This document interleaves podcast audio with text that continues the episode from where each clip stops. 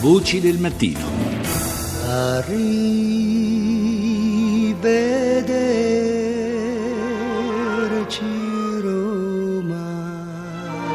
Siamo arrivati all'ultimo spazio di Voci del Mattino di oggi e a questo punto mi veniva in mente che 2770 anni fa veniva fondata Roma. La, la- la festa di Roma è stata celebrata ieri, il 21 di aprile, però siamo ancora in tempo per parlare di Roma e della sua magnificenza, ma questa volta per chiudere lo facciamo attraverso un film. Un film che esce il 4 di maggio, si intitola Una gita a Roma e un'opera prima. C'è un cast vastissimo di attori.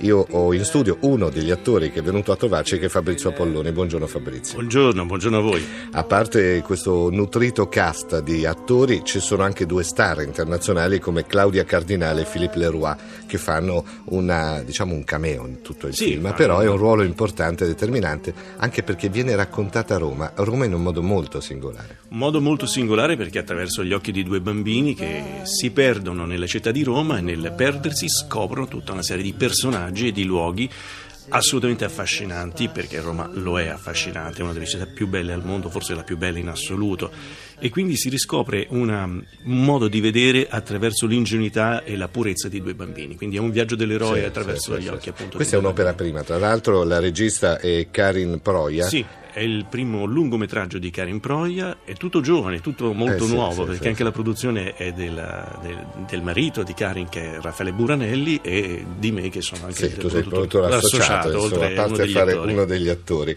Ma quello che è singolare è che in tutto il film si sente questo tocco femminile. Nel senso, è molto bella come è descritta Roma, forse un po' troppo da cartolina, ma Roma ha questo aspetto molto, come dire, visivamente at- attraente, bello. Però c'è questo tocco femminile che Karin Proia ha saputo veramente dare. È vero, è vero, hai ragione. Oltre ad essere un tocco femminile, trovo che ci sia un tocco di grandissima poesia, perché Mm. è riuscita a trasportare la visione esattamente come la sentono i bambini, quindi con lo stupore di chi conosce per la prima volta un luogo che non ha mai visto. Questi bambini non sono romani, vengono a Roma per la prima volta.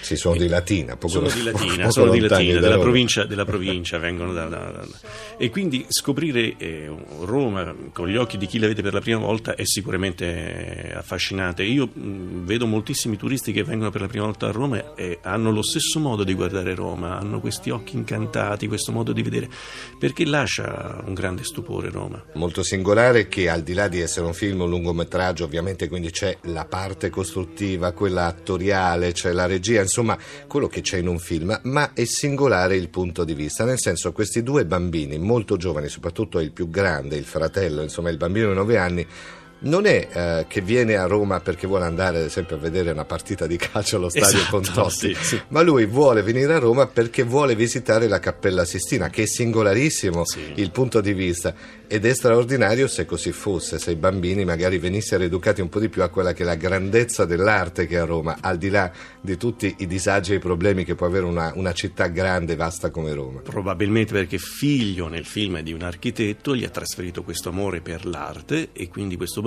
non ha altro che un grande sogno, quello di vedere appunto la Cappella Sistina.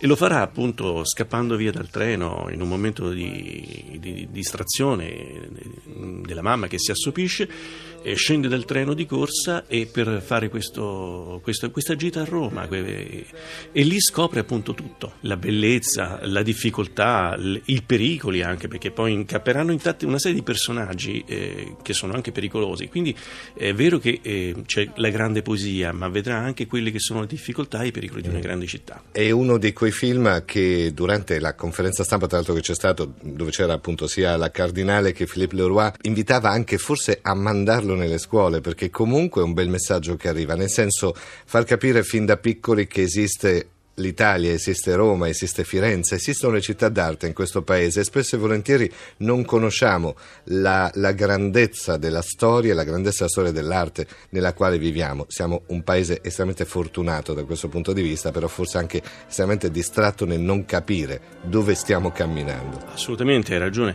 Ma io una cosa che amo molto dire è che la bellezza aiuta a vivere meglio. Se noi educhiamo i nostri ragazzi, i nostri bambini a vivere nel bello, ad apprezzare il bello, le opere d'arte, eh, anche la loro vita sarà più bella e sarà più completa, perché eh, l'arte ha questo grande potere, quello di aprire la mente, aprire il cuore e dare la possibilità di essere persone migliori. Tra l'altro poi le musiche del film sono di Nicola Piovani. Del grandissimo maestro Nicola Piovani che ha fatto un commento musicale straordinario, ha dato un tocco di poesia in più, come se non bastasse e come se non ce ne fosse abbastanza a questo film che è già di per sé molto poetico. E allora, dal 4 maggio e al cinema, una gita a Roma, a noi è piaciuto parlarne un po' prima anche per celebrare questo compleanno di Roma e ci è sembrato un omaggio giusto, insomma, guardare Roma con occhi diversi è un po' quello che può essere l'invito, cioè al di là del caos, del grande traffico, dei problemi che possono esserci, delle come dire, i problemi quelli quotidiani di una megalopoli come Roma, però Roma non è solo quello, ha bisogno di essere guardata e amata con un occhio particolare, perché Ma, Roma è anche il centro dell'arte, se vogliamo. È giusto così, in effetti il film è una celebrazione a, a, a questa città e quindi era giusto che ci fosse questo, questo connubio insomma, nel, nel, giorno del suo compleanno. Insomma. Fabrizio Polloni, buona giornata a te, buon lavoro. Grazie a voi, grazie a voi, buona giornata.